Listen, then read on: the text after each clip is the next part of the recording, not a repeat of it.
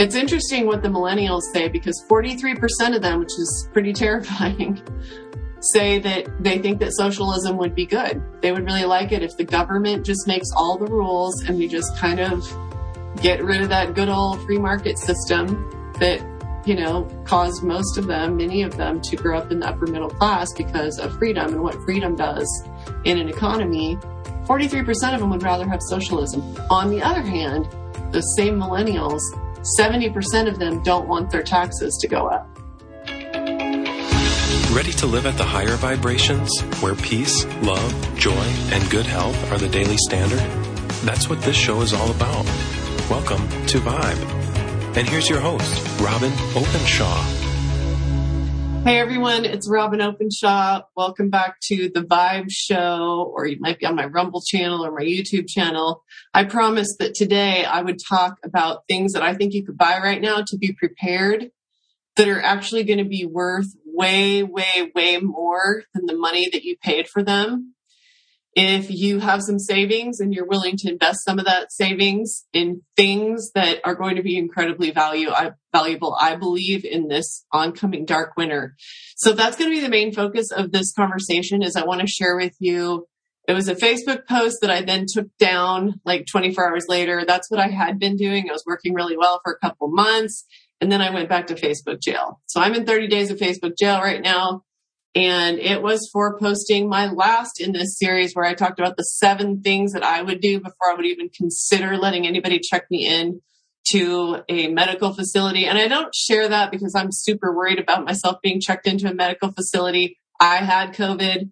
If it's true that there are antibodies, and I think that the antibodies story is just as spurious and sketchy as the PCR story is and the virus story is in the first place. So who knows? I'm still keeping my ears and eyes peeled for is this about graphene oxide? Is this what is this exactly? Uh, I don't think all the pieces have landed.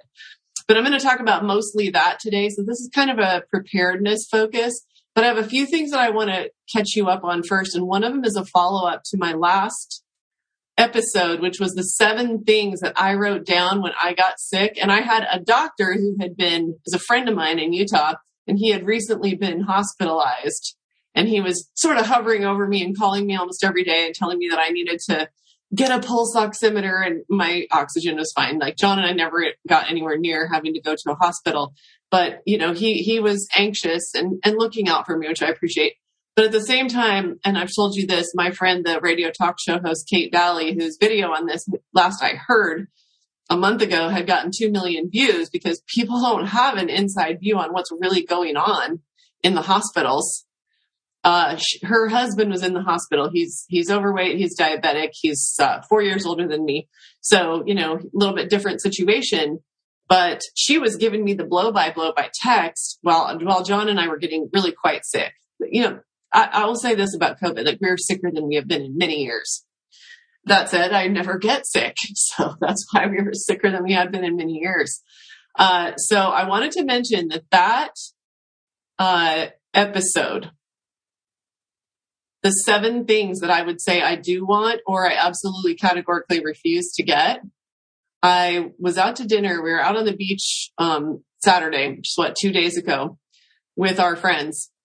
And he's a respiratory therapist in two ICUs here in Florida. And he came out on the beach and I was telling him about this content that I did. And I said, I'd love you to look at it and like tell me what you think. And I didn't even go through all seven things. I just said, if I was going to be in a hospital, I don't even want to walk in the door because I know that all the white coats just swarm you and put you into their system and your loved one, your next of kin is just standing there going, Oh, now we're in, we're in safe hands. Well, none of these people even know that remdesivir is killing people. There's very few of them who know that. And there's none of them who are going to stand up to it and say, I don't think this is the appropriate treatment for this patient. Very, very, very rare that uh, uh, even a doctor who's kind of top of the heap is going to say, I don't think this is appropriate. But this friend of mine was telling us about a 39 year old black guy and a 49 year old white guy who were admitted in his previous shift. And both of them had very equivalent scans of their lungs. And he said they're both of them, both lobes of their lungs were completely full of garbage, right? Like inflammation and, and uh, mucus. In fact, he showed me later. We got off the beach and we went to dinner, and later he showed me the pictures of these two guys' lungs. So a nice lung scan will look all black. This was all full of white. Okay, and they call it secretions. I call it mucus um, and inflammation. So that's what a, a lungs in trouble look like. That's what pneumonia looks like.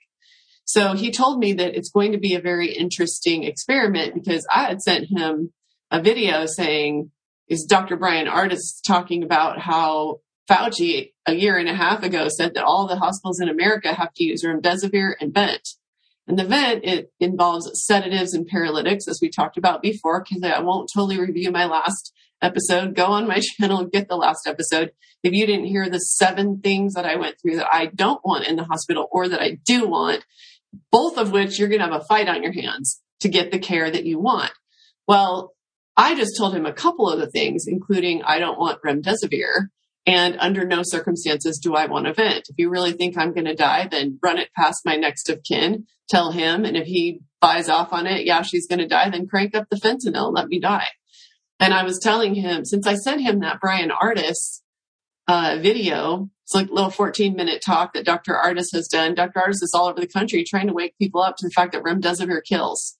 That in the trials that Fauci used to justify why everybody in America has to use this protocol, I call it the Fauci death protocol. Uh, the two studies that he pointed to show terrible outcomes for remdesivir. And so since then, he's had his, his eyes open. And I mentioned in the last episode that when I texted him that and he was like, Oh, I'm doing this. I'm busy. I'm like, great. Well, on your way to work next time, I knew you had a one hour drive to work. Next time you're on your way to work, then listen to it. Listen to, uh, doc- what Dr. Ardis had to say. And his reply to me after he watched it was, holy shit, we do this to everyone. And I said, yeah, I know. You told me you do this to everyone. So I wanted you to know that when you just give everybody end to end the same treatment, then you really can't you know, these healthcare workers aren't going to know that it's it's the remdesivir. Because I said to him, I'm like, could it be all the drugs you have to put somebody on in order to get them to not bite you when you shove a plastic tube down their trach? And he's like, well, I'm a respiratory therapist. I've been venting people my whole career. He said, we, it didn't always kill people. And he was telling me about this 39 year old and 49 year old guy. And he said, it's going to be very interesting. He goes, when I go back to work and I'll fill you guys in on what happened. He said, because the 49 year old guy had monoclonal antibodies that morning. Now, those of you who are watching Florida very carefully, you know that Ron DeSantis aggressively went out there when he realized that monoclonal antibodies worked and he was getting monoclonal antibodies really available to the people and setting up little pop-up clinics everywhere. And Florida's hospitalization rate has tanked. Well, this guy who's 49, both these guys are overweight, by the way. Um, not necessarily morbidly obese, but they're both overweight um, 49 year old guy had had monoclonal antibodies that morning. And for whatever reason, those making the decisions, which would not be my respiratory therapist friend, right? Like he doesn't prescribe meds. They decided that because he had had that treatment, they weren't going to put him on remdesivir. So my friend is like, I'm going to watch because both of these guys, the 49 year old guy had walked in and his wife had been sitting out in the parking lot expecting her husband to come walking out of the ER. Well, instead, they took a scan of his lungs and they saw that he had pneumonia and they escalated him. They're going to send him upstairs to the ICU. And that's when my friend realized this guy's going to die. Everybody we send upstairs dies. Right? Then they're there for good. Now they're inpatient and they're going to get the vent and they're going to get the remdesivir. And so he sat there and fought for this guy's wife and his child looked in his chart and saw that he had a minor child and fought for them to come in and be able to talk to him because my friend knew that this man is likely going to die. Well, what's interesting is that this guy isn't going to get remdesivir. I don't know if monoclonal antibodies uh, contraindicate remdesivir or they just felt like too much treatment in one day. I don't know why they decided not to give him remdesivir, but he's the only one he's the only one that they had accepted for COVID or for pneumonia that they didn't slap him on remdesivir, which kills about 30% of people for kidney failure. So they're literally just wrecking the kidneys of anybody who comes in with a respiratory infection. So he told me, you know, we've been venting people for years and years and years. We said, I haven't seen that 90% of them die like is happening right now. So he thinks it's remdesivir. So this will be an interesting experiment. That's the cliffhanger. I'll get back to you on what happened with this 49 year old patient. Obviously, I'm not going to say the name of my friend who's in the healthcare system or what hospitals he works at or any of that. Um, but that's the cliffhanger there. And I want to point out that when I went, then we went to dinner off the beach, and now I'm talking to him about what the seven things are. Like, no remdesivir. I don't want a vent. I want an IV vitamin C. And this when he started laughing. He started laughing. And I said, I, I kind of knew what he was laughing about. And I said, what? And he said, you show up with a list like that and your next of kin or you or whoever hands this piece of paper to the person at the hospital, what you do and don't want, he goes, you will get laughed out of there. He said, everybody in the break room will be like, who does this lady think she is? And I said, okay, let's call my, my friend James. like, okay, James. So here we are in a restaurant. How come I can walk in here and they hand me a menu and I can choose this thing and that thing and say no to all the other things? Right? I want this food. I want that drink, but not the other ones. Why can't I walk into your hospital and choose this thing and that thing, but not these other things. Why can't I? And he's like, I, I agree with you. Like it's, it's insane. And I said, and you know what else is that there's no other facility that I can go to. Where is the outpatient clinic where I can go and get an IV vitamin C, you know, with COVID? I mean, you know, when John and I had COVID, we went and got a bag of vitamin C, IV vitamin C at one of those places but we, we, we had to pretend like we didn't have COVID, you know, and we weren't there to infect anybody and, you know, we just kept to ourselves. But, you know, you can only go there if you're pretending you're completely symptom free. But where is the facility where you can go as a non-vaccinated person and get your IV vitamin C and get your ivermectin, which is literally being driven off the market, and you can get you know, you can say, well, I want the inhaled steroid, the budesonide, not the liquid steroid, and all the other things on my list of seven. Okay, so if you guys missed the video where I said these are the seven things that I would insist on, or rather, I, or I just rather stay out of the hospital and take my chances, right? Get get somebody who's willing to like be a home healthcare nurse and bring me some supplemental oxygen, and I'll totally take my chances at home. So we have our ivermectin. I talked about why ivermectin, I believe, is being driven off the market right now to make way for a different thing that they'll use the brand recognition and all the hype and all the FOMO around ivermectin to bring it back. Well, guess what? Since I released that video a week ago, they've already done it. They've already done it. There's, there's, uh, news stories out there about Pfizer Mectin. Okay. So Pfizer is bringing back an ivermectin. It says it has a 50% success rate. Okay. Well, then it's not ivermectin because ivermectin has an 85% success rate just prophylactically just at preventing uh, COVID. And it, and you know what? It's gotten rid of 97% in Uttar Pradesh in India. Huge state in India. You have everybody uh, ivermectin and they literally eliminated 97% of their COVID problem. Basically, their COVID problem is gone in this huge state in India and other states in India too. But everybody's kind of looking at Uttar Pradesh because they just gave it to everyone, along with some vitamin D and some vitamin C and some Tylenol. So, anyway, I wanted to give you that update that I told you the seven things. My respiratory therapist friend told me repeatedly. He kept laughing and saying, you would literally be laughed out of there. They would be like, who does this lady think she is? And I was like, well, who I am is someone who actually educated myself about these issues and I could speak articulately and I could give you chapter and verse of all the research studies out there that shows that ivermectin works. And he goes, oh yeah, they don't care. So apparently the hospitals are not actually a place that you have a menu that you can select from. Rather, they bear much closer resemblance to a prison. So that's, that's the update I want to give you on my last episode is that maybe if you go to a hospital, you get yourself a hospital bed because I said to my friend, well, do you think that they would just turn me away? Like literally say you, sh- you don't get medical care because I have specific issues that I don't even want to be hospitalized unless I, I realize they agree that, that I can have what I want and that they're not going to force on me what I don't want.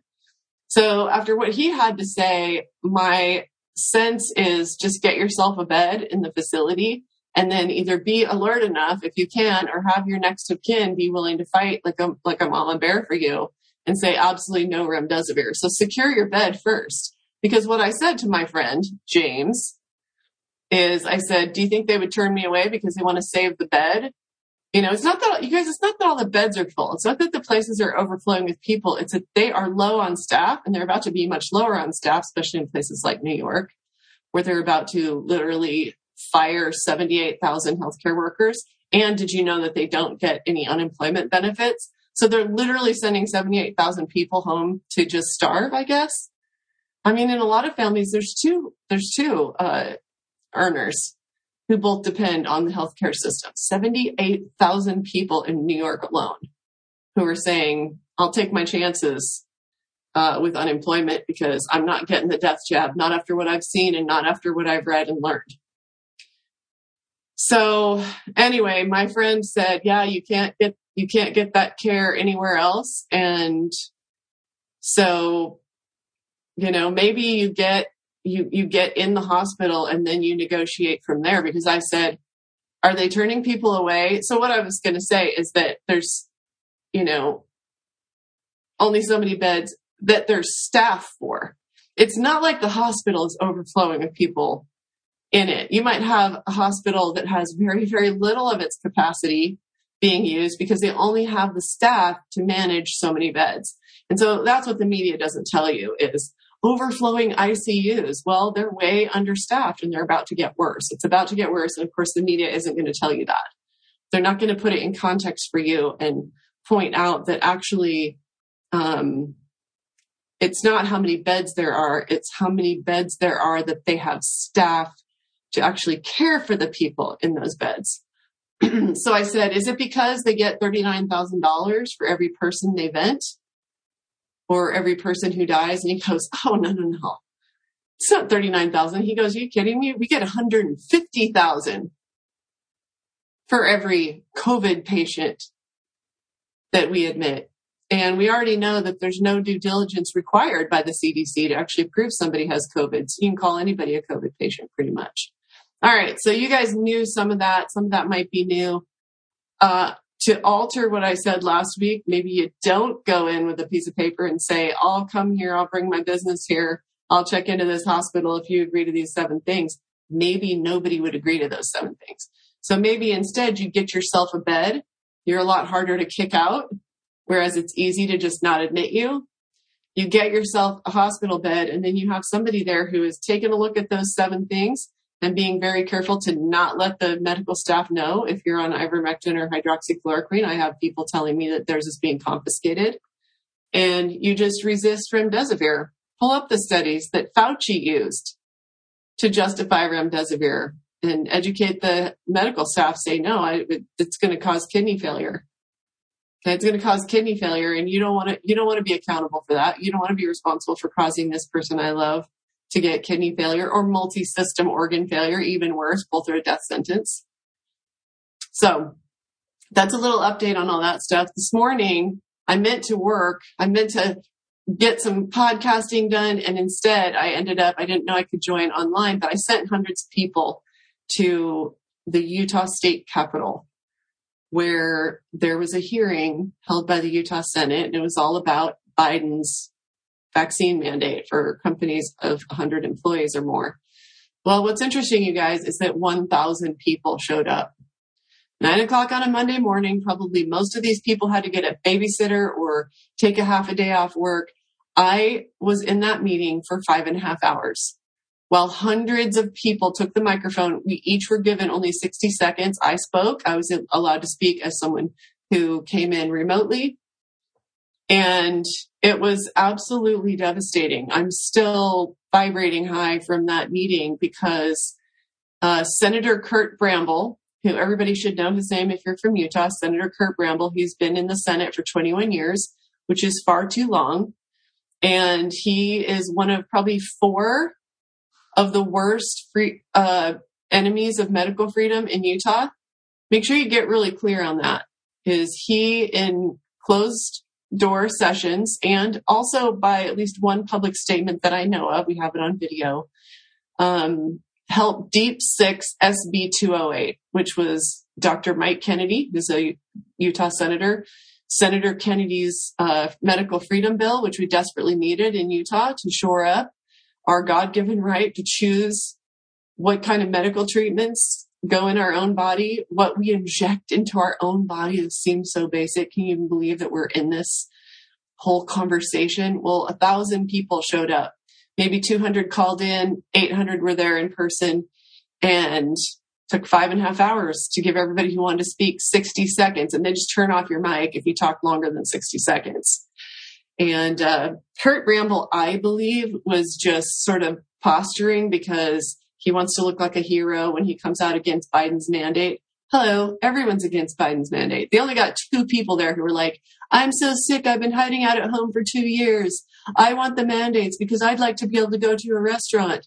And for some reason, this person really believes that if everybody got vaccinated, that he, he would finally be able to come out of his house and go to a restaurant. Well, you know what? We are we are serious hypochondriacs in this country at this point. But they still only had two people speak on behalf of the mandates. Uh, the Chamber of Commerce showed up. They have been one of the biggest enemies of small businesses in Utah. Ironically, they were part of writing Utah Leads Together with then Lieutenant Governor Spencer Cox, who is now our governor. Didn't vote for him, don't know anybody who voted for him. He is also an enemy of medical freedom. He has already stated that he will veto uh, a medical freedom bill. He's completely against medical freedom. He would love nothing more than a bill, probably because of, I don't know, tens of millions of dollars worth of pharmaceutical funds that he's received to behave in a certain way as an elected official. And you guys saw that Gladys Berejiklian, however you say her last name, she's one of the premiers, one of the premiers uh, in Australia over uh, New South Wales, uh, was discovered to have received tens of millions of dollars from pharma and she had to step down in total disgrace. How I would love that. How I would love a flashlight on the leaders of Utah who are on the take and making their own decisions and representing people badly. So those are some updates. It was really hard to listen to some people speak at the hearing today because people's uh, language often is stuff like, I feel grateful that you've been a, you know, you've called this meeting, or they might say, like, please allow us our freedom. Okay, we have to stop thinking like that so that we stop speaking like that, so we stop creating this energy that these elected officials who have done nothing but hurt our medical freedom. Okay. Curt Bramble wants you to know that he's against the Biden illegal mandate, but behind closed doors, what he's doing on a state level is nothing but harm nothing but harm to Utah, Utahns medical freedom. And it's probably because of all the special interests that keep him elected. Okay. He's not, he's not popular with the people right now. Uh, what he's doing is very, very unpopular with the people. His excuse with SB 208, just so you know how these guys think, is that he'll say there, that bill just had some unintended consequences. That bill had some problems. Well, hold these guys' feet to the fire then and say, then be, then do everything in your power to make sure that that bill can pass and that it is ironclad in protecting our state's medical freedom. If we don't have medical freedom, we have no freedom, period. If you don't have a say over what is injected into your body or medication, any kind of medication whatsoever, if, if we lose the ability to choose what pharmaceutical products go into our body, do we have any freedom whatsoever? Okay. So I'm going to go through uh, a few things. Uh, we have a lot of economic problems that are coming. One of our problems is that our uh, millennials are deep in debt. They have more school debt than any uh, cohort ever. They're deep in debt. They didn't buy houses. They're like eight or 10 years behind my generation. I'm in the generation that is the parents of the millennials. Um, 78% of America right now lives paycheck to paycheck, and that includes a fourth of the people who have $150,000 a year or more in income. Okay. Um, it's interesting what the millennials say because 43% of them, which is pretty terrifying, say that they think that socialism would be good. They would really like it if the government just makes all the rules and we just kind of get rid of that good old free market system that, you know, caused most of them, many of them to grow up in the upper middle class because of freedom and what freedom does in an economy. 43% of them would rather have socialism. On the other hand, those same millennials, 70% of them don't want their taxes to go up. So you see the dichotomy, like they don't really understand what socialism is. What has happened is that uh, those who are promoting the Marxist playbook, the Communist Manifesto, they don't call it that. They don't call it socialism. They don't call it communism. They have all these other words for it. And you're probably familiar with what some of them are. The new Green Deal. Like who doesn't want green? Green is good. Green is good for the economy, right? And so they sell it and fly it all under a couple banners. The COVID banner has just been a big winner for them. Just fly all kinds of tyranny under the COVID banner. And then of course, uh, they fly a lot of things under climate change. You know, the, the millennials totally buy on on all the climate change. You know, they haven't been here long enough to remember that when it was Al Gore telling us these things, I mean, if what Al Gore had said was true, uh, living in Flagler Beach, where, you know, some of our friends have literally lived there their entire lives, 68 years, one of our friends, and he says this beach hasn't moved. So our kids don't necessarily know that. They don't have the history to know that this has been going on for a good long time. Um, so the millennials debt is part of what is potentially going to bury us here. We've got to educate our millennials. We've got to have the conversations maybe we weren't having with them when they were kids and teenagers and young adults. My kids are finding it strange that mom's talking to them about things she wasn't talking about. Wasn't talking about five and five and ten years ago, and I wish I did. So um, I'm not going to sit here and tell you that I raised my kids uh, the way I would have had I known that we were heading this direction. So we we we have to wake a whole lot of people up. We have to help people understand that the free market system is in jeopardy. That's that's really a lot of what's going on here that people don't recognize. Is that the free market system is under attack from 50 different angles. And one of them right now, and that's a lot of what many of us, you know, went to the Utah Capitol today to speak on, is that the people who have no accountability for, you know, death and injury by the jab are pushing it to the small business owners. They want small businesses to die anyway. So it's just like a kind of like a last, uh, the last rug to pull out from under the small businesses. Okay. They've been suffering. It's been a, a game of stop, go, stop, go. Yes, you can run your business. No, you can't. Shut it down. I mean, can you imagine these restaurant owners? They have to have like $2,000 at any given time of raw raw ingredients to be able to cook, to be able to serve their menu. And then all of a sudden it goes bad because we're in a lockdown and then they have to go buy it again to start back up. And then they don't know how much to buy because they're only allowed to use half their tables. I mean, look at what they've put restaurants through, right? Restaurants and bars. So I want to point out that I believe that with the shortages that are coming, that there are things that you could invest in right now that are worth more than like a typical investment. So food is the obvious one. And I want you to, you know, think about the fact that having some food against the winter, it's not something to be scared of. And the things that I'm going to mention to you, you won't be able to afford all of them. Most of you cannot afford all of them. I'm just giving you ideas, but maybe there's one or two that you can and that will help you get through this winter. So rather than these things I'm going to go through stress you out, how about you think of yourself as either a bear or a squirrel? Okay, so decide right now are you a bear or a squirrel listening to what I'm going to say? Think of it as hibernating for the winter. What is it that you need to get through a winter where maybe the things that you're used to just running over to Home Depot to get or running over to the grocery store to get, some of them won't be available. So it's not a fun topic to, to think about. Of course, we want to think that the stores will always be chock full of everything we need, but that's probably not going to be the case. It looks to me like I've been saying for 18 months now that we're going to have food shortages, gas shortages. I'm amazed that it lasted this long. Um, but I actually think we are very near to significant shortages hitting us and possibly um, gas rationing, gas shortages. So, uh, you know, you know that we made a huge re- strategic relocation, sold properties I owned in Utah, all of them, but there's one there. It's fully furnished. We moved our furniture in there, you know, so that we could go back or so that I could put my kids in there if I had to, or we can rent it out as a, as a rental property. And it's still, we still haven't rented it out because I want a really good tenant who could pay us six months of rent up front because why would I put somebody in there who gives me just one month of rent and they could squat and just say, sorry, COVID, can't pay rent.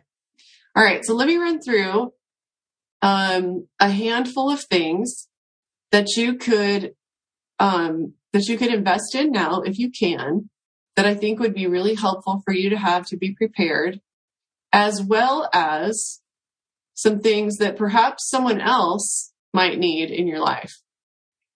So one is maybe a five year supply of seeds. If you make it really, uh, you know, like in a Ziploc gallon freezer bag or a quart freezer bag, you can uh, freeze them or refrigerate them. But a five year supply of seeds, anything you can do to set yourself up with a garden. A lot of the reason we left Park City to come here to Jacksonville, Florida is so that we could garden. We had, at the beginning of this, when I saw that you know, food insecurity is going to become an issue even for people who can afford food. Um, I really was, you know, wanting to grow a garden, even though I hadn't done it in several years. I raised my kids with 10 grow boxes of 10 by 10 square foot gardens. We raised everything. I had three different uh, composting boxes, but that's sort of that phase of life had come and gone. It was just me and John. I was traveling a lot.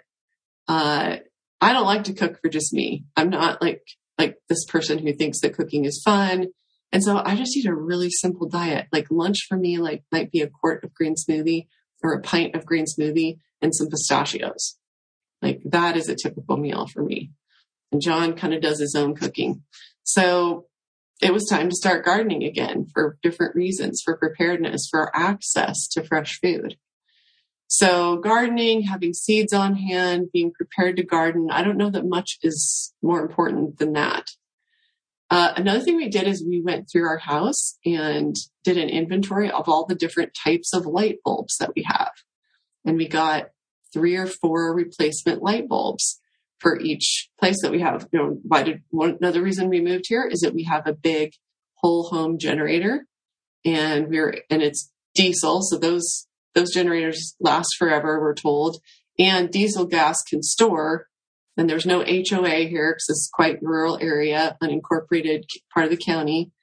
And you can store diesel gas and you don't have to do anything to diesel gas for it to last a long time. If you store regular gas, you have to add fuel additive. So if you are going to try to store regular gas, I mean, I'll admit that in Utah, I filled up 55 gallon barrels of gas. And then I was like, wait a minute. So the HOA probably wouldn't be too stoked about this. And if it started a fire and my house blew up and it affected my neighbors, um, that would be terrible. And my insurance probably wouldn't pay for the damage. And so then it just made me more and more nervous. And then I built a shed on the side of the house and that didn't really work out that great. Finally, I just literally gave all my 55 gallon barrels of gas to my brother and they were regular gas, right? Cause that's what our, our truck and John's little Honda run on. Well, anyways, now my brother has all that gas and it was a lot of gas and it was very expensive.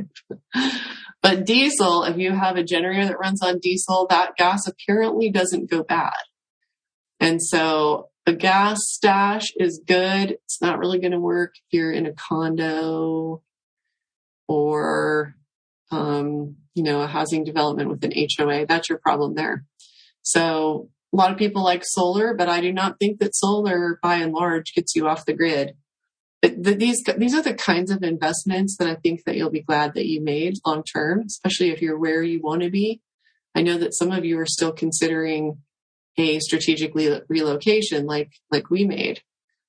Uh, so seeds, light bulbs, couple years worth of light bulbs. See, our house could run uh, on the whole house generator, but you, how what what good does that do you if your lights go out? Do you see what I'm saying? So start thinking like that.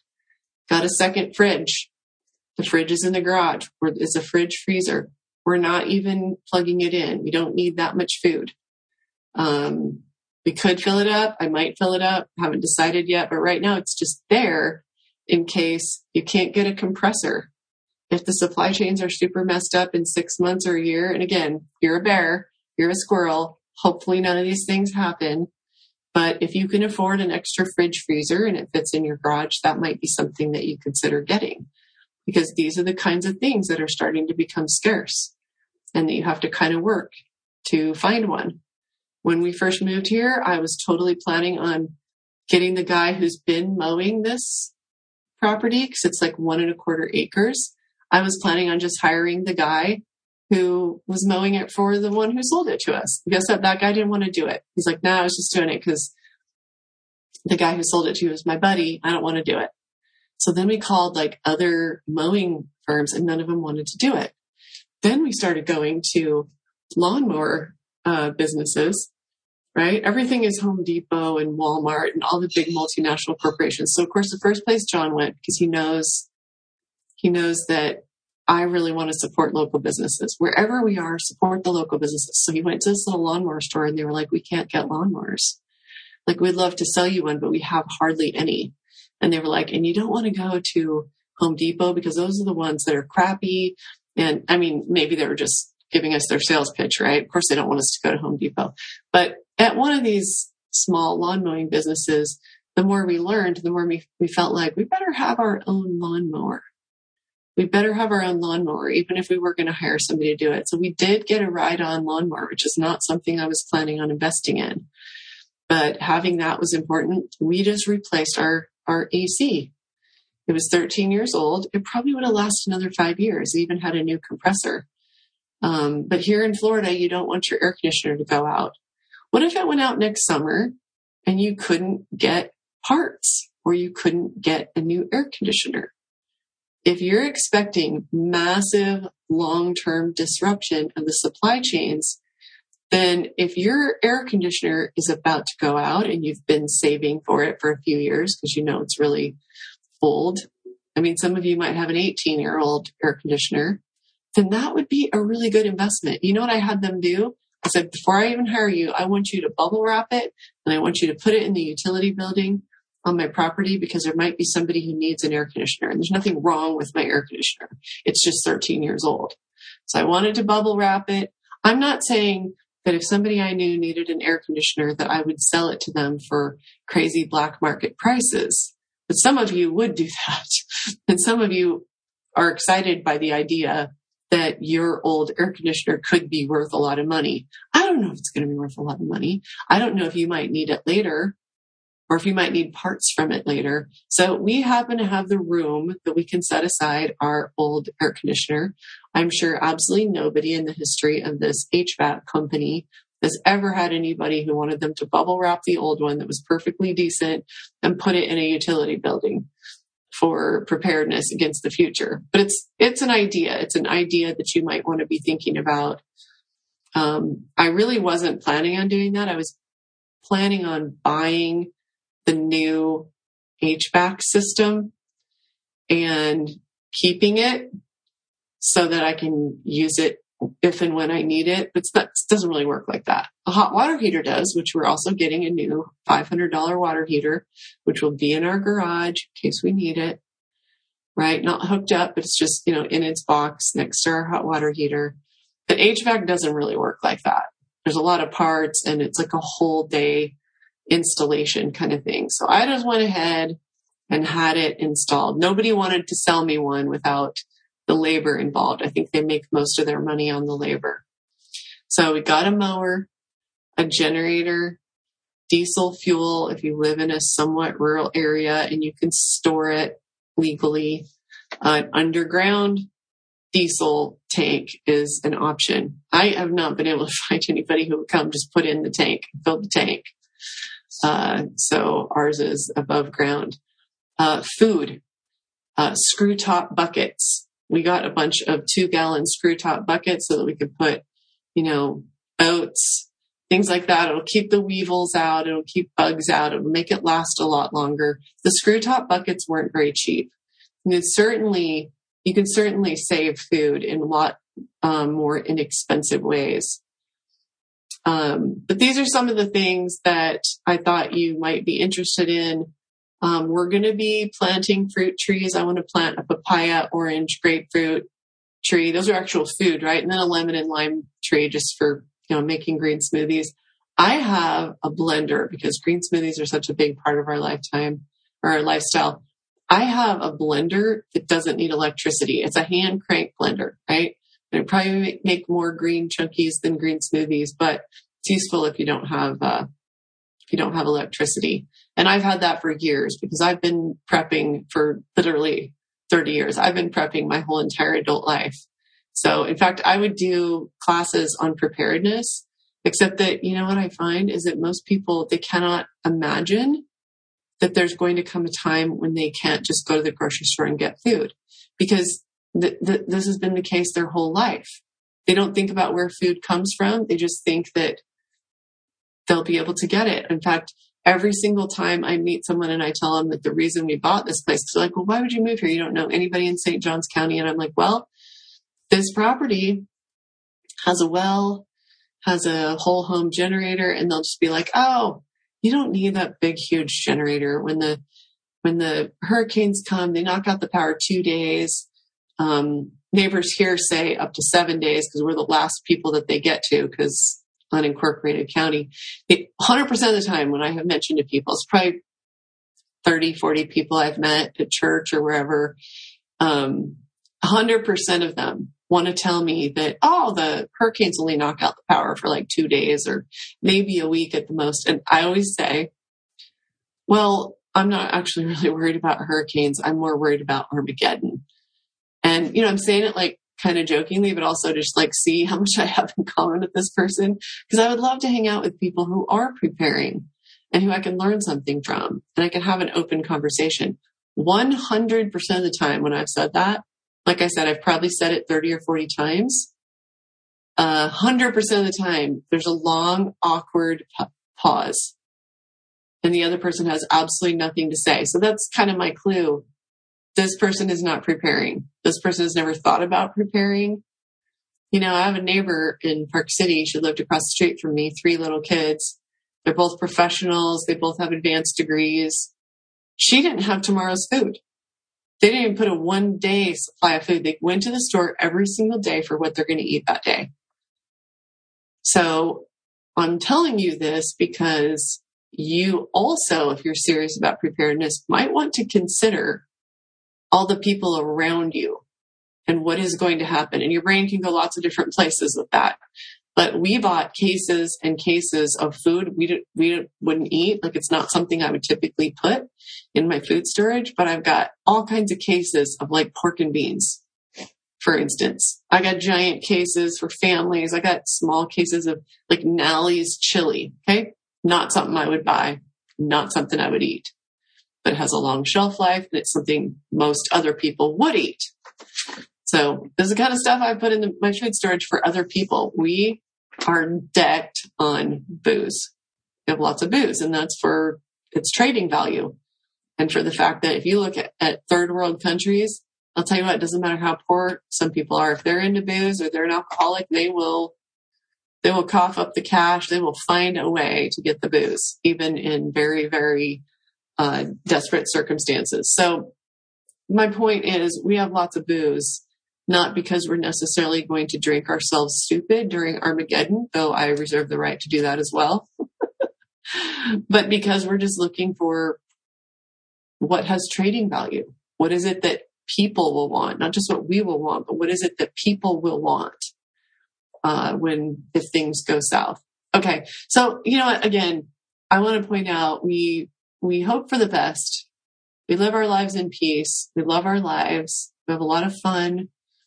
I, my friends Carmen and Andy just got here. I saw them in the backyard. I'm going to end this to go say hello to them. They're spending the night tonight uh, on, as they're on a little road trip.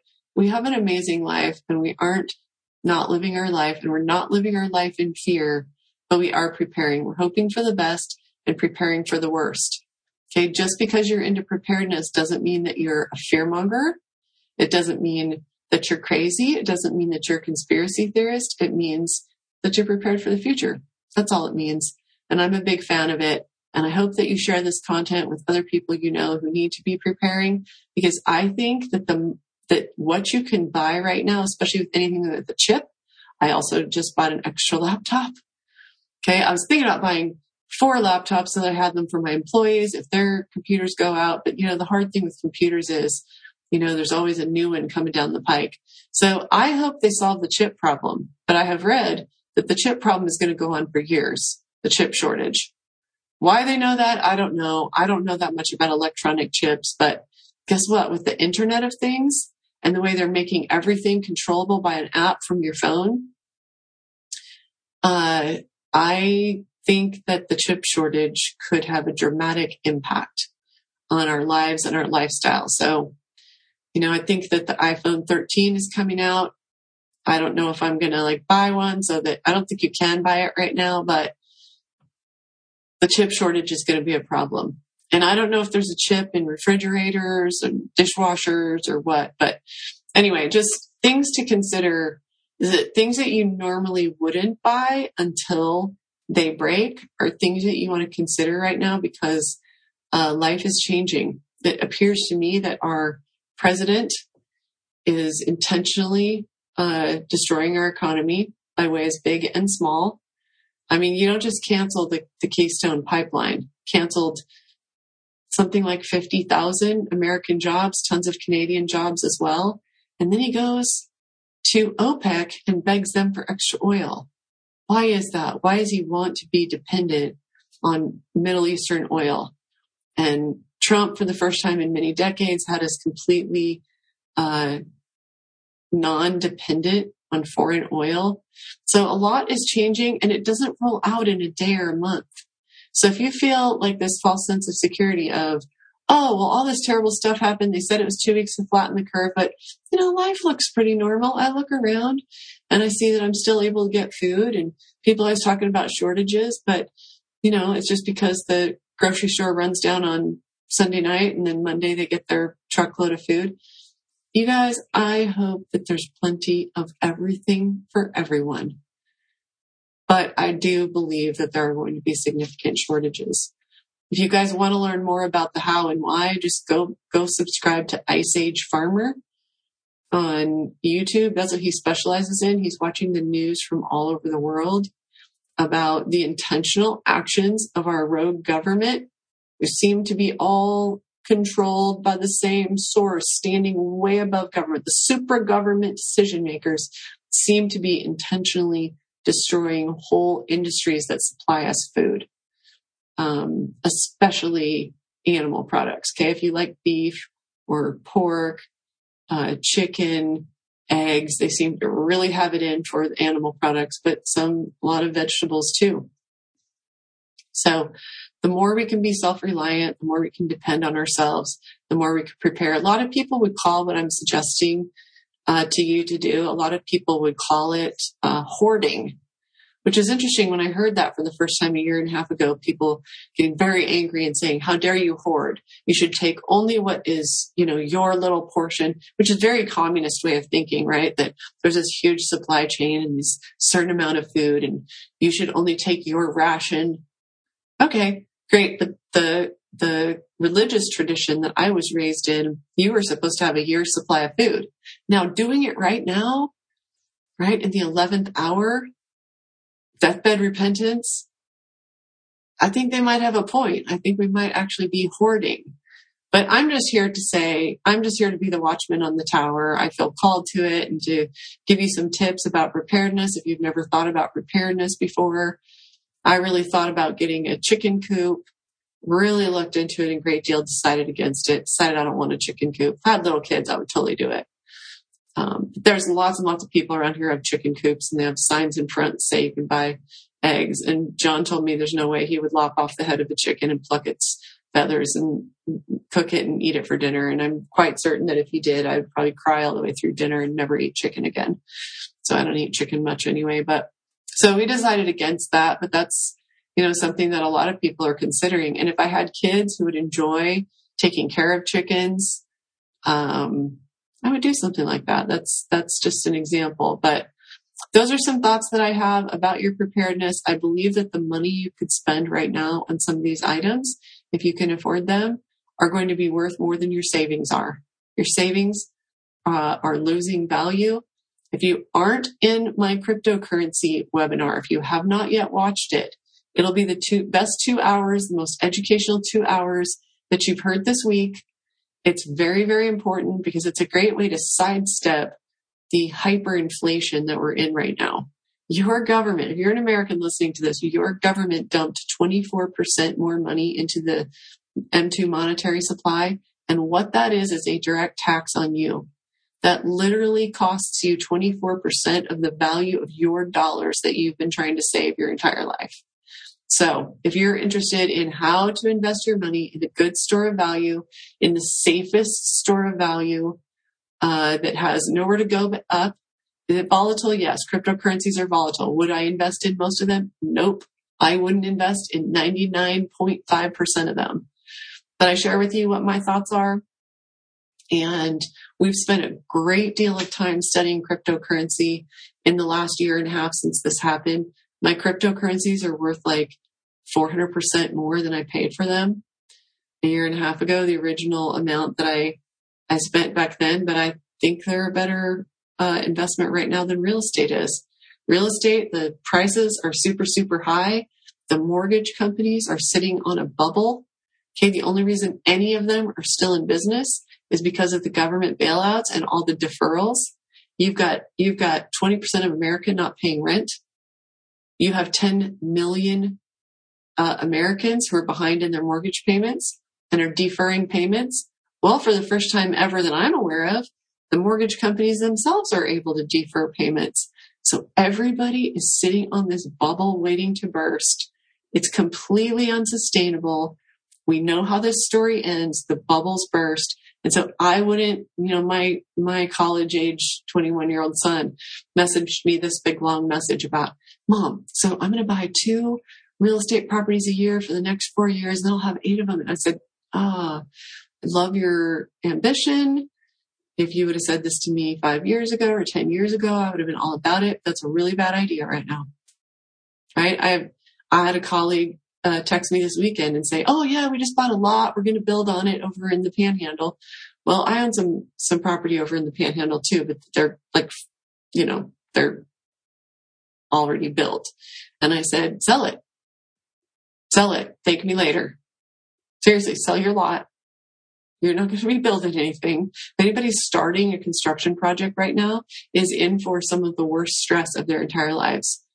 Okay. You have to understand what's going on in the building industry. This is a terrible time to build.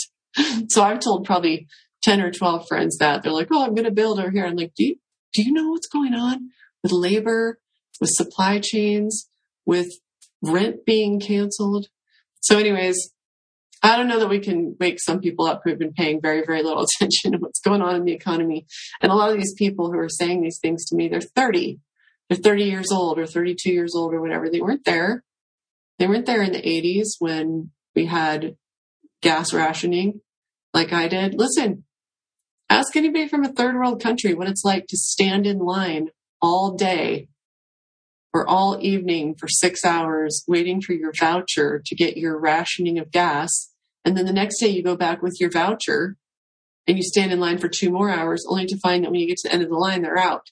There's no gas. And you got to figure out, oh, how do I run my life with absolutely no gas?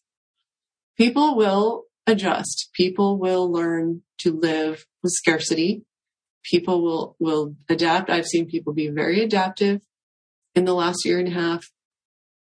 But those who are prepared, those who you know, take, take a look at my crypto webinar. I'm going to share it in the show notes down below. Make sure you look at show notes for that link. You can watch it for free. The webinar is for free and it's just kind of giving you a compressed version. And I geared it towards baby boomers and beginners, people who know nothing about cryptocurrencies. Okay. It's the way the future is going. And if you guys want to write me an email and tell me that you've seen what Alison McDowell has to say and blockchain is the devil, that's like saying that because there's porn on the internet, that the internet is bad. There are bad people doing things with the blockchain technology, but there are also entities in the free market system that are using the blockchain technology, which is just a transparent ledger to try to free us. Okay. Using the blockchain technology to free us of corrupt government and corrupt central banks is really our only hope right now. So I'm not trying to get you guys to, uh, you know, join the new world order by having you take a look at what is going on in cryptocurrency. That is a profoundly ignorant view uh, you know, because every time I talk about cryptocurrencies, I get a few emails of people saying, I watched Alison McDowell and you're a terrible person for talking about cryptocurrencies. It's like, well, don't look at it then. But I probably know, uh, more about some other subjects than she does. She knows what some bad people like Michael Bloomberg and Bill Gates and the cabal and Tony Fauci, et cetera, et cetera, Joe Biden are doing to create slavery with the blockchain system. But I also know what hundreds of different companies are doing to disrupt a lot of industries and, and actually make many industries more accountable and get the central banks out of our lives. Right. I think I've mentioned to you guys that I got canceled by Square, Venmo, and PayPal in one week. Right now they're getting a letter from my attorney saying you caused massive destruction to my two businesses. Turn my account back on. You've refused to even give a reason why you're doing it. We don't have returns. Our returns are like 1% of 1%. They're unheard of low. We didn't do anything wrong. They haven't accused us of doing anything wrong with the central bank. Institutions are canceling people for speaking up against the vaccine. That's how, that's how I lost my Venmo, PayPal, and Square accounts. So that's another thing that you can do to prepare. Learn about cryptocurrencies, watch my webinar, show notes below, but also get yourself an independent bank account. Okay. So I moved most of my savings into a credit union account. You know, Biden in this new infrastructure bill is trying to hide it, but he's, he wants surveillance of all bank accounts that have more than $600 in them. And he's using as an excuse, we got to nail those billionaires who aren't paying taxes. Okay why $600 then? Wouldn't billionaires have, I don't know, a billion dollars or more? Okay. It's, it's just a lie. It's just one of the many lies of our leftist government. They give us a plausible sounding excuse to do something super tyrannical. So lots of thoughts I've given you about how to prepare, hope for the best, um, exercise your faith like never before, get on your knees, hold your family close, love them better, love them more, form a community of like-minded people. I hope you go to takeactionforfreedom.com and click on our freedom groups. Start a freedom group. Most of them are in Utah. That's where I really focused. You can start a freedom group in your state. You can take the whole cause up for your state if you want. And you can post your freedom groups there. We built that whole functionality so you can start freedom groups for your state. Let us know how you can help, how we can help you with that. Um, you can also look on takeactionforfreedom.com. We started United Healthcare uh, Workers for Choice. Okay. And we have a telegram group for every state. These are the kinds of things that we're organizing right now because if it's the last thing I do, I'm going to take every stand I can to support freedom. That's what I thought this country was about. I thought I was bringing four children into a country that valued the free market system, that valued democracy, that valued personal accountability and personal choice. So to that end, I hope you join us. If any of those things speak to you, uh, links down below. I'll see you next time.